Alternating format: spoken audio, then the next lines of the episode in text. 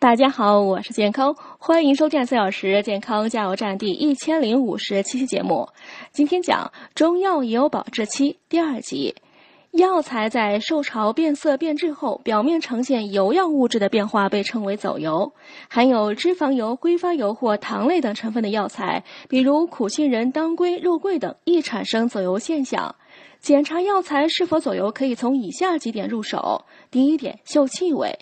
肉豆蔻、胡桃仁走油易产生浓烈的哈喇味，桑葚则有糖样气味。第二，看色泽，主要看药材的色泽、油质脆裂及黏黏程度。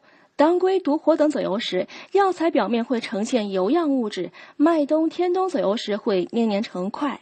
第三呢，摸质地，若药材手摸呢有黏腻感，说明已经走油。如果您家里有中药材或准备购买中药材，不妨按以上方法检查和挑选，以求安全用药。